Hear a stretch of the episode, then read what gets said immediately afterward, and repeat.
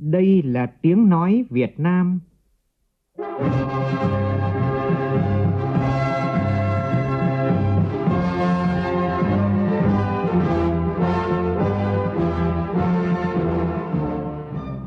là tiếng nói Việt Nam, phát thanh từ Hà Nội, thủ đô nước Cộng hòa xã hội chủ nghĩa Việt Nam.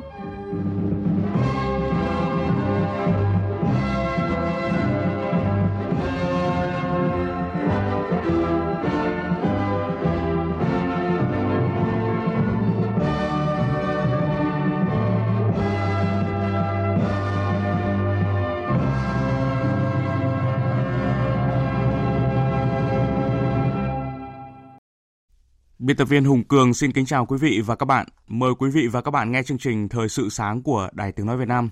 Hôm nay thứ hai ngày 16 tháng 3 năm 2020, tức ngày 23 tháng 2 của năm canh tí. Chương trình có những nội dung chính sau đây.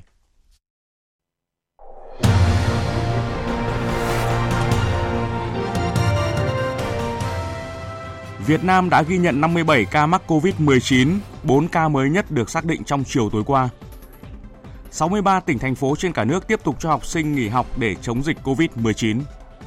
Và điểm nóng dịch COVID-19 tại châu Âu là Italia, khi ghi nhận thêm 368 ca tử vong trong ngày hôm qua. Tổng thống Israel bắt đầu các cuộc tham vấn với các đảng đủ phiếu trong cuộc bầu cử vừa qua. Trong chương trình có bình luận nhan đề, chia sẻ và lan tỏa những việc làm tử tế.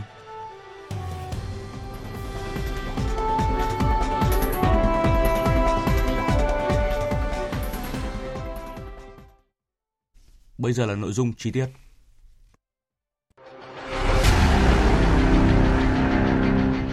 Đẩy lùi COVID-19, bảo vệ mình là bảo vệ cộng đồng. Thưa quý vị, theo thông tin từ Bộ Y tế, Việt Nam đến nay đã ghi nhận 57 ca mắc COVID-19, trong đó có 16 ca đã chữa khỏi ra viện, 4 ca mới nhất được xác định trong chiều tối qua. Ca thứ 54 ở Việt Nam là nam giới sinh năm 1987, quốc tịch Latvia, du lịch tại Việt Nam, đã ở thành phố Hồ Chí Minh, Phú Quốc, tỉnh Kiên Giang. Ca thứ 55, 35 tuổi, quốc tịch Đức, là hành khách trên chuyến bay VN0018 từ Pháp về Nội Bài sáng ngày 14 tháng 3. Ca thứ 56, 30 tuổi, quốc tịch Anh, là hành khách trên chuyến bay từ Anh về Nội Bài sáng 9 tháng 3. Ca thứ 57 là du khách Anh 66 tuổi, bay tới Hà Nội từ London trên chuyến bay VN0054 ngày 9 tháng 3, cùng chuyến bay với bệnh nhân thứ 46 là tiếp viên của hãng hàng không Việt Nam Airlines. Theo thông báo của Đại sứ quán Singapore tại Việt Nam, do sự lây lan nhanh chóng của COVID-19 trên toàn thế giới, từ 23 giờ 59 phút ngày hôm nay, tất cả các hành khách nhập cảnh Singapore mà đến hoặc đi qua các nước ASEAN trong đó có Việt Nam – cộng với Nhật Bản, Thụy Sĩ và Vương quốc Anh, Bắc Ireland trong vòng 14 ngày trước đó sẽ bị yêu cầu cách ly tại nơi cư trú ở Singapore. Bộ Ngoại giao lưu ý công dân Việt Nam không nên đến Singapore nếu không thực sự cần thiết. Đà Nẵng chiều qua phát đi thông báo tìm hành khách đi trên chuyến bay VN126 từ thành phố Hồ Chí Minh về Đà Nẵng lúc 13 giờ ngày 13 tháng 3 và chuyến bay QH154 từ thành phố Hồ Chí Minh về Đà Nẵng lúc 12 giờ ngày 15 tháng 3. Theo Sở Du lịch Đà Nẵng, bệnh nhân thứ 53 đi trên chuyến bay QR970 nhập vào cả hàng không sân bay Tân Sơn Nhất. Trên chuyến bay QR970, trong số những hành khách, hiện đang có một trường hợp nguy cơ cao mắc COVID-19 tại thành phố Hồ Chí Minh. Hành khách này đã đi trên các chuyến bay TK162 và QH1521. Cũng ngày hôm qua, Trung tâm Kiểm soát bệnh tật thành phố Hồ Chí Minh có thông báo khẩn đến toàn bộ hành khách trên 3 chuyến bay TK162, QH1521 QH1524 yêu cầu liên hệ ngay cơ quan y tế để kiểm tra sức khỏe do có một bệnh nhân nằm trong nhóm nguy cơ cao nhiễm COVID-19 đi cùng trên chuyến bay. Thông tin cụ thể là hành khách này đã đi trên chuyến bay TK162 ngày 8 tháng 3, lộ trình từ Istanbul, Thổ Nhĩ Kỳ đến thành phố Hồ Chí Minh. Sau đó, người này lên chuyến bay QH1251 từ thành phố Hồ Chí Minh đến Phú Quốc lúc 14 giờ 10 phút ngày 9 tháng 3. Sau 4 ngày ở Phú Quốc, hành khách này trở lại thành phố Hồ Chí Minh trên chuyến bay QH1524 lúc 21 giờ 22 ngày 13 tháng 3. Để ngăn dịch Covid từ ngày hôm nay, Phú Quốc của tỉnh Kiên Giang tạm dừng hoạt động chợ đêm, các cơ sở dịch vụ karaoke, massage để kiểm soát dịch bệnh có thời hạn. Cùng với đó, toàn bộ học sinh trên đảo được nghỉ học cho đến khi có thông báo mới. Ông Mai Văn Huỳnh, Bí thư, Chủ tịch Ủy ban nhân dân huyện Phú Quốc đề nghị tỉnh tạm ngưng không tiếp nhận người nước ngoài ra đảo, chuẩn bị ngay bệnh viện giã chiến ứng phó với kịch bản đặt ra là có 1.000 người F1 bị nghi ngờ. Do dịch bệnh COVID-19 đang diễn biến khó lường, nhiều tỉnh thành trên cả nước đã đưa ra quyết định về việc kéo dài thời gian nghỉ của học sinh các cấp mầm non đến trung học phổ thông. Tính đến thời điểm này, cả 63 tỉnh thành trên cả nước đã có quyết định cho học sinh từ cấp trung học cơ sở trở xuống tiếp tục nghỉ học để phòng dịch. Trong đó, 35 tỉnh thành cho nghỉ hết tháng 3, một số tỉnh cho nghỉ đến khi có thông báo mới. Những ngày qua trên cả nước, duy nhất có tỉnh Vĩnh Phúc cho học sinh các cấp trở lại trường từ ngày 9 tháng 3, sau hơn một tháng nghỉ tránh dịch. Tuy nhiên, chiều qua, Vĩnh Phúc đã có quyết định cho học sinh mầm non, tiểu học, trung học cơ sở trên địa bàn tỉnh nghỉ học từ hôm nay cho đến khi có thông báo mới. Học sinh khối trung học phổ thông, giáo dục thường xuyên cấp trung học phổ thông tiếp tục đi học chương trình chính khóa. Sở Giáo dục Đào tạo Hà Nội vừa yêu cầu các nhà trường xây dựng kế hoạch dạy học online đảm bảo tính khóa học chất lượng nhưng không được thu bất kỳ khoản tiền nào đối với học sinh, phụ huynh, kể cả hội cha mẹ học sinh huy động sự đóng góp. Trong đó yêu cầu các nhà trường, giáo viên duy trì liên lạc với học sinh để hướng dẫn ôn tập, tự học thông qua các ứng dụng công nghệ thông tin phù hợp với thực tế. Hướng dẫn học sinh học tập hiệu quả trên hệ thống học tập trực tuyến Hà Nội Study cho học sinh lớp 8, lớp 9 và lớp 11, lớp 12. Các nhà trường xây dựng kế hoạch, phân công nhiệm vụ chỉ đạo để 100% giáo viên các bộ môn nghiên cứu sách giáo khoa cùng theo dõi bài dạy trên truyền hình để xây dựng bài tập, câu hỏi gửi cho học sinh làm và chữa bài. Giáo viên chủ nhiệm bộ môn cập nhật việc học tập tập học sinh của lớp mình, động viên những học sinh học tập chủ động và tích cực. Từ ngày 9 tháng 3 vừa qua, Hà Nội ghi hình dạy học cho học sinh lớp 9, lớp 12 trên đài phát thanh truyền hình Hà Nội. Thưa quý vị, sau một ngày phát sóng, một vài ngày phát sóng thì chương trình lớp học không khoảng cách của Đài truyền hình kỹ thuật số VTC, Đài Tiếng nói Việt Nam đã bước đầu nhận được sự quan tâm và phản hồi tích cực từ phụ huynh học sinh, từ học sinh, đảm bảo việc tiếp thu ôn tập kiến thức khi nghỉ học phòng dịch COVID-19 tại nhà. Ghi nhận của phóng viên Đài Tiếng nói Việt Nam thường trú khu vực Đông Bắc tại Quảng Ninh. 14 giờ 30 chiều, Hà Duy Anh, học sinh lớp 9 tại thành phố Hạ Long, Quảng Ninh vào bàn học, mở máy tính để theo dõi chương trình lớp học không khoảng cách đang phát trên kênh VTC8. Thầy cô giảng rất là dễ hiểu, dễ nghe. Em nghĩ là chương trình học trực tuyến thực sự là hiệu quả. Nó giống như kiểu là giáo án ở trên trường thôi.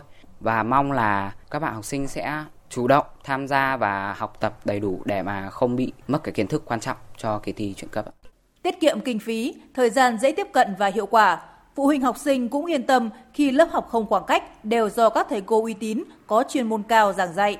Chị Hoàng Thị Thủy, thành phố Hạ Long, Quảng Ninh cho biết. Tôi mong muốn là cái kênh đấy đấy có chương trình phát lại vào buổi tối và một cái thời gian phù hợp sau khi sinh hoạt trong gia đình xong phụ huynh có thể là ừ, giám sát được cái việc học của con thông qua cái chương trình đấy có khi phụ huynh cũng học được cái cách giảng dạy của thầy cô giáo ừ, phụ huynh có thể là kèm cặp được ừ, cho con vào những cái lúc mà mình nhàn rỗi vào ban ngày mong đài sẽ cho một cái thời gian dài hết dịch đấy Việc chương trình lớp học không khoảng cách được bố trí giống một tiết học bình thường. Các thầy cô giảng rất tự nhiên, sôi nổi sẽ khiến các bạn học sinh dễ tập trung. Tiếp tục cập nhật về dịch COVID-19 trên toàn thế giới. Tính đến hết ngày hôm qua, tổng số ca nhiễm COVID-19 trên toàn cầu đã là con số 152.428 với 5.720 ca tử vong và dịch bệnh đã có mặt tại 151 quốc gia trên toàn thế giới. Hai quốc gia có dịch nghiêm trọng nhất tại châu Âu là Italia và Tây Ban Nha tiếp tục ghi nhận số ca tử vong và ca nhiễm mới bùng nổ trong ngày hôm qua. Phóng viên Quang Dũng, thường trú Đài Tiếng Nói Việt Nam tại khu vực Tây Âu đưa tin đã có thêm 368 bệnh nhân tử vong và gần 3.000 ca nhiễm mới tại Italia. Tổng cộng đã có 1.809 người thiệt mạng và 24.747 ca nhiễm COVID-19 tại nước này trong gần 3 tuần qua. Các tổn thất gia tăng mỗi ngày sau gần một tuần phong tỏa toàn bộ đất nước, khiến ngày càng nhiều người hoài nghi về khả năng chịu đựng của hệ thống y tế Italia, đặc biệt là tại miền Bắc, trong lúc các tranh cãi về việc bảo đảm an toàn cho các nhân viên y tế đang trở nên gay gắt. Tương tự Italia, sau một ngày phong tỏa toàn quốc, số ca tử vong tại Tây Ban Nha tăng gần gấp đôi, lên 288 người thiệt mạng, Số ca nhiễm cũng đã lên tới 7.753 ca. Trong ngày 15 tháng 3, chính quyền Tây Ban Nha bắt đầu triển khai quân đội và cảnh sát đi tuần tại tất cả những thành phố lớn để phạt những công dân cố ý ra đường dù không có việc khẩn cấp. Mức phạt là từ 100 euro cho đến 1 năm tù giam. Dự kiến trong ngày hôm nay, chính phủ Tây Ban Nha sẽ thông qua gói cứu trợ khẩn cấp trị giá 18 tỷ euro để trợ giúp các ngành kinh tế đang bị ảnh hưởng nghiêm trọng bởi COVID-19. Còn tại Pháp ghi nhận thêm hơn 900 ca nhiễm SARS-CoV-2 với hơn 30 người tử vong chỉ trong vòng 24 giờ. Chính phủ nước này ngày càng siết chặt các biện pháp đối phó trong bối cảnh dịch bệnh diễn biến nhanh và khó lường. Phóng viên Huỳnh Điệp, cơ quan thường trú Đài Tiếng nói Việt Nam tại Pháp đưa tin. Tính đến chiều ngày 15 tháng 3, nước Pháp xác định 5.423 ca dương tính với virus SARS-CoV-2 với 127 ca tử vong. Đây tiếp tục là một kỷ lục mới của nước Pháp kể từ đầu mùa dịch với hơn 900 ca nhiễm mới và 36 ca tử vong chỉ trong 24 giờ. Ngày 15 tháng 3 cũng là ngày nước Pháp tổ chức vòng 1 cuộc bầu cử địa phương trên toàn quốc. Tỷ lệ cử tri đi bỏ phiếu chỉ đạt 54,5% do lo ngại tình hình dịch bệnh. Trước tình hình dịch bệnh tiếp tục diễn biến phức tạp, từ ngày 15 tháng 3, Pháp đã đóng cửa hầu hết các địa điểm đón tiếp công chúng nhưng không tuyệt đối cần thiết như các nhà hàng, quán cà phê, quán bar, vũ trường, dạp chiếu phim và các cửa hàng thương mại. Lệnh cấm tương tự cũng được áp dụng cho các vùng lãnh thổ hải ngoại của Pháp kể từ ngày 15 tháng 3. Kể từ thứ hai, các tòa án tại Pháp cũng sẽ đóng cửa, trừ các phiên xét xử đặc biệt quan trọng. Quốc gia Trung Đông Iran phát hiện thêm 1.200 người nhiễm SARS-CoV-2, nâng tổng số người nhiễm lên gần 14.000, trong đó hơn 700 người tử vong. Để ngăn chặn dịch bệnh, nhà chức trách Iran đã kêu gọi người dân ở yên trong nhà, tránh di chuyển không cần thiết. Dù vậy, cũng đã có 4.590 ca nhiễm bệnh đã hồi phục hoàn toàn. Các quốc gia thành viên của Hiệp hội Hợp tác khu vực Nam Á cần phải hợp tác chặt chẽ để có thể chiến thắng đại dịch COVID-19 đang bùng phát khắp toàn cầu. Thủ tướng Ấn Độ Narendra Modi phát biểu như vậy trong cuộc họp trực tuyến với lãnh đạo của 7 quốc gia thành viên hiệp hội này chiều qua. Phóng viên Phan Tùng thường trú tại Ấn Độ phản ánh. Phát biểu chủ trì cuộc thảo luận trực tuyến giữa các nhà lãnh đạo của Hiệp hội Hợp tác khu vực Nam Á về đại dịch COVID-19, Thủ tướng Ấn Độ Narendra Modi cho rằng trong bối cảnh dịch bệnh do virus SARS-CoV-2 gây ra, sợ hãi không giúp giải quyết được vấn đề. Đoàn kết, chia sẻ nguồn lực, kinh nghiệm mới là chìa khóa giải quyết đại dịch. We fully recognize that Chúng ta nhận thức đầy đủ rằng chúng ta đang ở trong một tình huống chưa từng có trong lịch sử. Chúng ta không thể dự báo chắc chắn được tình hình dịch bệnh sẽ phát triển theo chiều hướng nào, ngoại trừ việc chuẩn bị tốt nhất để đối phó. Tại cuộc họp trực tuyến, nhà lãnh đạo Ấn Độ đưa ra các sáng kiến chung. Theo đó, các thành viên Hiệp hội Hợp tác khu vực Nam Á sẽ lập ra một quỹ ứng phó với COVID-19 của cả khu vực nhằm giúp các thành viên xử lý dịch bệnh khẩn cấp. Các khoản đóng góp vào quỹ sẽ trên tinh thần tự nguyện trong đó Ấn Độ cam kết dành 10 triệu đô la cho sáng kiến này.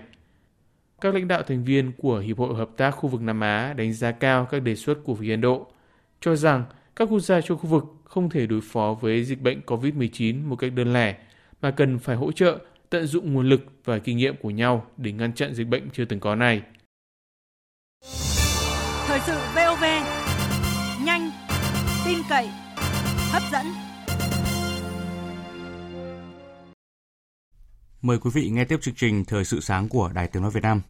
Không nên quá bi quan về triển vọng kinh tế thế giới. GDP toàn cầu vẫn có thể đạt mức 2% nếu COVID-19 sớm đi qua. Đó là nhận định của nhà nghiên cứu Bùi Ngọc Sơn, Viện Nghiên cứu Chính trị và Kinh tế Thế giới, Viện Hàn lâm Khoa học Xã hội Việt Nam khi trả lời phỏng vấn của Đài Tiếng Nói Việt Nam chiều qua. Biên tập viên Hồ Điệp thông tin. Trước việc hàng loạt tổ chức tài chính quốc tế đưa ra dự báo tăng trưởng GDP toàn cầu có thể sụt giảm xuống 1,5% trong năm nay do dịch COVID-19, nhà nghiên cứu kinh tế thế giới Bùi Ngọc Sơn cho rằng tình hình chưa đến mức bi quan, nhưng dịch COVID-19 có thể khiến GDP của 10 nền kinh tế hàng đầu thế giới, bao gồm Mỹ, Trung Quốc, Italia, Anh, vân vân giảm tốc. Nếu dịch COVID-19 kéo dài sang quý 2, GDP toàn cầu có thể sẽ mất từ 0,3% đến 1,5%. Dù vậy, theo nhà nghiên cứu Bùi Ngọc Sơn, thế giới không nên quá bi quan về con số này. Cho đến bây giờ thì chưa hết quý 1 thì là tình hình ở Trung Quốc là có thể ổn định rồi và cái đỉnh có thể nó cũng trong một thời gian tới nó cũng sẽ vượt qua thôi. Như vậy có nghĩa gì là chắc là cũng không thể mất đi 1,5% được mà nó chỉ mất khoảng độ 1% GDP thôi. Có nghĩa là gì?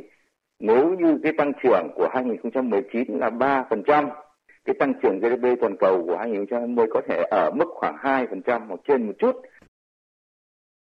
Về thông tin liên quan đến hoạt động cung ứng khẩu trang, phóng viên Bá Toàn cho biết các đơn vị thành viên Tập đoàn Dệt may Việt Nam Vinatech đã cung ứng khoảng 10 triệu khẩu trang vải khuẩn ra thị trường, đồng thời hơn 300 tấn vải đã được 6 đơn vị sản xuất nguyên liệu vải kháng khuẩn của tập đoàn bán ra thị trường nhằm cung ứng cho các doanh nghiệp may khẩu trang chống dịch, tương ứng khoảng 16 triệu chiếc khẩu trang. Tập đoàn Dệt may Việt Nam đảm bảo cung ứng ổn định trên hệ thống 5 cửa hàng bán lẻ trực thuộc tập đoàn với số lượng từ 150.000 đến 200.000 chiếc mỗi ngày do đơn vị dệt Kim Đông Xuân sản xuất. Cục Cảnh sát Giao thông cho biết sẽ ra quân tăng cường tuần tra kiểm soát và xử lý vi phạm đảm bảo an ninh trật tự giao thông, trật tự xã hội trong vòng một tháng và kéo dài đến hết ngày 15 tháng 4. Tin của phóng viên Việt Cường Kế hoạch này nhằm tiếp tục thực hiện nghiêm túc có hiệu quả luật phòng chống tác hại của rượu bia, Nghị định số 100 của Chính phủ quy định xử phạt vi phạm hành chính trong lĩnh vực giao thông đường bộ và đường sắt, tập trung kiểm tra xử lý vi phạm trên cả ba tuyến giao thông, chấn áp tội phạm trên phạm vi cả nước, qua đó góp phần nâng cao ý thức tự giác chấp hành pháp luật giao thông, kiềm chế, giảm tai nạn giao thông, ủn tắc giao thông, đảm bảo trật tự an toàn giao thông, trật tự xã hội, phục vụ hội nghị cấp cao ASEAN. Cục Cảnh sát Giao thông yêu cầu tất cả cán bộ chiến sĩ trong lực lượng cảnh sát giao thông phải nêu cao tinh thần trách nhiệm, chấp hành nghiêm điều lệnh công an nhân dân và các quy trình công tác. Trong quá trình làm nhiệm vụ, phải đảm bảo tuyệt đối an toàn trong phòng chống dịch COVID-19. Thưa quý vị, hôm nay là ngày 16 tháng 3, đúng ngày này cách đây 45 năm tỉnh Con Tum được giải phóng. Trong suốt 45 năm qua, Đảng bộ, chính quyền, quân và dân Con Tum đã phát huy tinh thần đoàn kết, đồng lòng, chung sức xây dựng quê hương ngày càng ấm no, phát triển.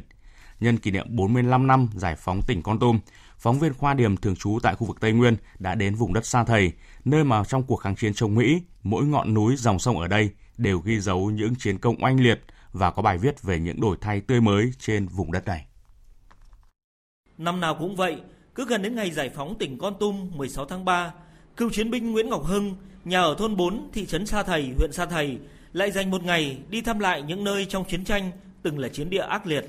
Năm nay, dù đã bước sang tuổi 71 nhưng ông Hưng còn khỏe mạnh và linh hoạt.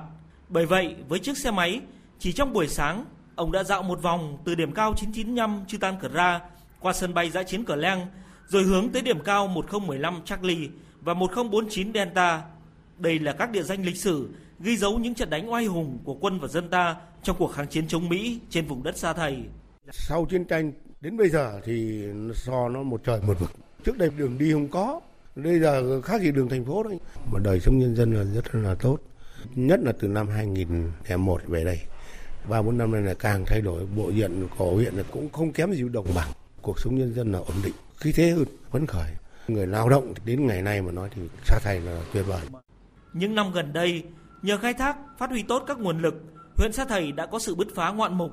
Thị trấn Sa Thầy nhỏ bé ngày nào, trong chiến tranh có sân bay giã chiến cửa Leng là địa bàn rằng có ác liệt giữa ta và địch, giờ đã mang dáng vóc đô thị với 11.000 dân. Ông Bùi Quốc Tường, Chủ tịch Ủy ban nhân dân thị trấn cho biết. Việc chuyển mình của thị trấn trong thời gian vừa qua rất là rõ rệt. Từ cơ sở hạ tầng cho đến các thiết chế văn hóa đều được đầu tư đồng bộ. Để mà có được những cái thành tựu này thì trước hết phải nói là sự đồng tình hưởng ứng của người dân trong việc thực hiện chủ trương của huyện, của tỉnh trong việc chỉnh trang đô thị, mở rộng các khu dân cư. Đến nay, huyện Sa Thầy đã phá được thế ngõ cụt.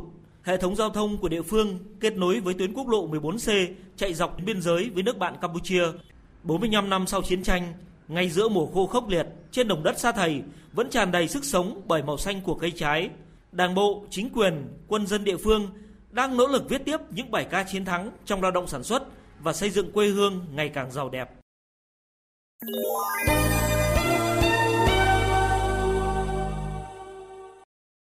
Chuyển sang phần tin thế giới, Tổng thống Israel Reuven Rivlin bắt đầu các cuộc tham vấn với tất cả các đảng giành đủ số phiếu trong cuộc bầu cử quốc hội vừa qua trước khi lựa chọn nhân vật chịu trách nhiệm thành lập chính phủ mới. Theo kế hoạch của phủ tổng thống, chương trình tham vấn được tường thuật trực tiếp sẽ kết thúc vào tối nay. Tổng thống Rivlin sẽ lắng nghe đề nghị của 8 đảng giành đủ số phiếu trước bầu trước khi công bố nhân vật được lựa chọn để thành lập chính phủ mới. Trong lịch sử Israel, chưa có đảng nào giành đủ số phiếu để có thể thành lập chính phủ đa số, do các đảng cần ít nhất là 61 ghế trong quốc hội gồm 120 nghị sĩ. Cục Dự trữ Liên bang Mỹ Fed ngày hôm qua đã hạ lãi suất cơ bản của đồng đô la Mỹ xuống gần 0%. Phạm Huân, phóng viên Đài tiếng nói Việt Nam thường trú tại Mỹ đưa tin.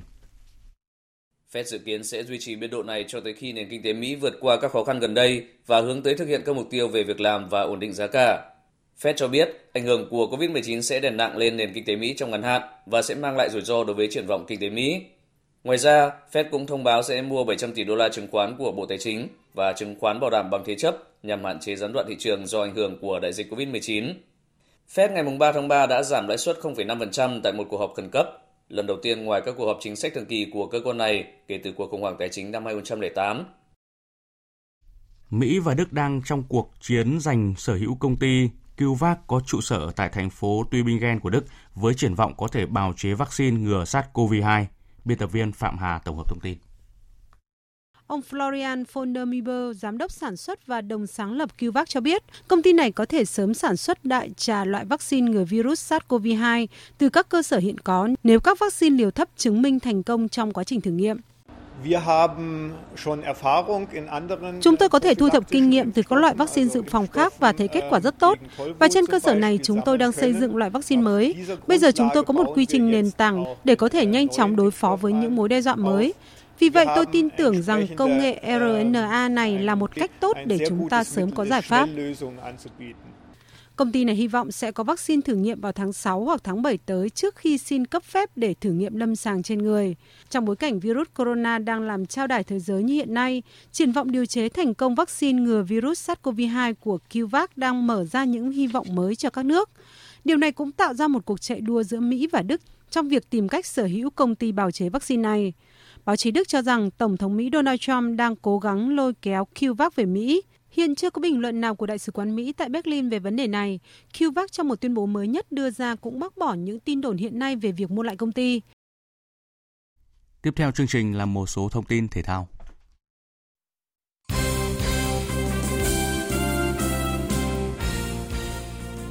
Thưa quý vị và các bạn, chiều qua tiếp tục diễn ra các trận đấu thuộc vòng 2 V-League năm 2020. Trên sân Cẩm Phả, Than Quảng Ninh đánh bại đương kim vô địch Hà Nội 3-1 với cú đúp của Jeremy Lin và Mạc Hồng Quân. Ở một cuộc so tài đáng chú ý khác, trên sân hạng đẫy, câu lạc bộ Hoàng Anh Gia Lai chỉ có được một điểm khi làm khách của câu lạc bộ Viettel với tỷ số chung cuộc là 3-3 dù cũng đã có hai bàn thắng dẫn trước ngay trong hiệp 1. Danh chiến thắng cách biệt nhất ở vòng đấu này là Sài Gòn khi vượt qua chủ nhà Đà Nẵng 4-1 tại sân Hòa Xuân. Còn ở trận đấu với Thanh Hóa, Thành phố Hồ Chí Minh đã chiến thắng 1-0 Kết quả này cũng đưa câu lạc bộ Thành phố Hồ Chí Minh chiếm ngôi nhất bảng với 6 điểm trọn vẹn sau hai trận toàn thắng.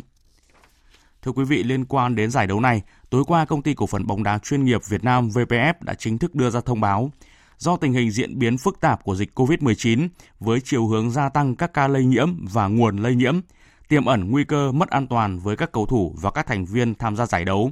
Ban điều hành các giải chính thức tạm dừng V-League năm 2020 đến hết tháng 3.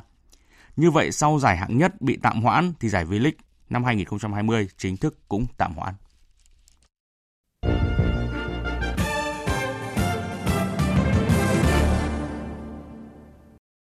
Thưa quý vị và các bạn, dịch COVID-19 còn diễn biến phức tạp, chưa lường hết những hậu quả của nó gây ra.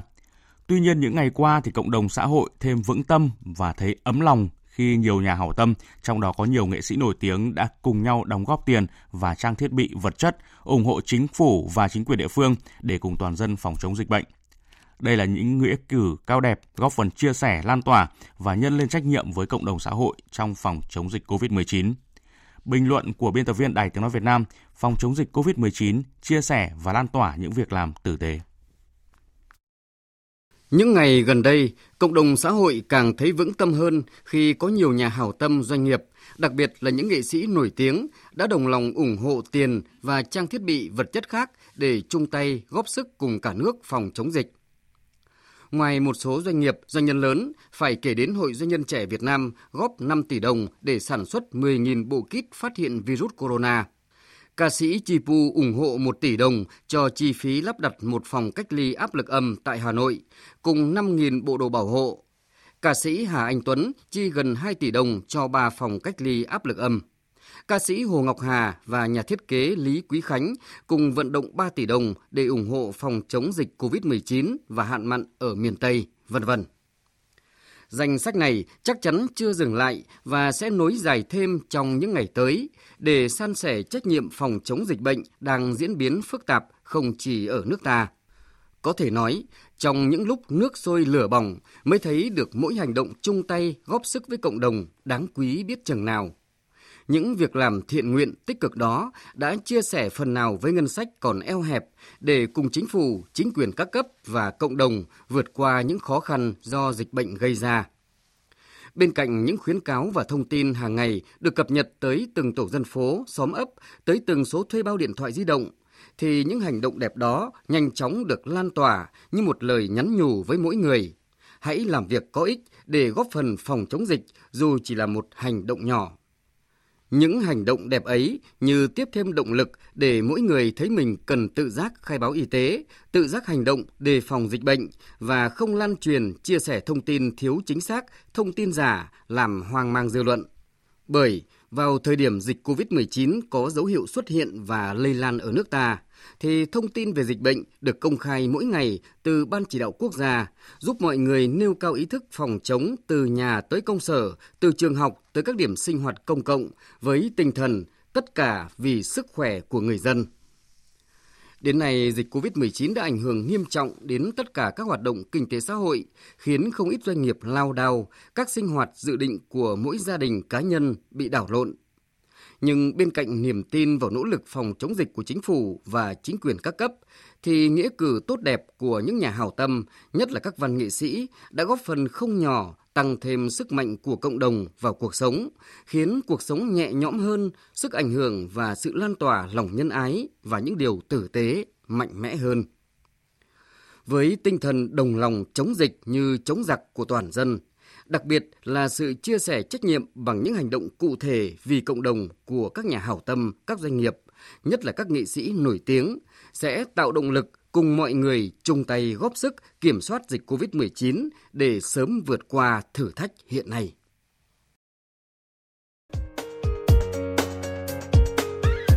Dự báo thời tiết Phía Tây Bắc Bộ nhiều mây có mưa vài nơi, sáng sớm có nơi có sương mù, trưa chiều giảm mây trời nắng, gió nhẹ, đêm và sáng sớm trời rét, nhiệt độ từ 18 đến 25 độ, riêng Điện Biên Lai Châu từ 27 đến 30 độ, có nơi trên 30 độ.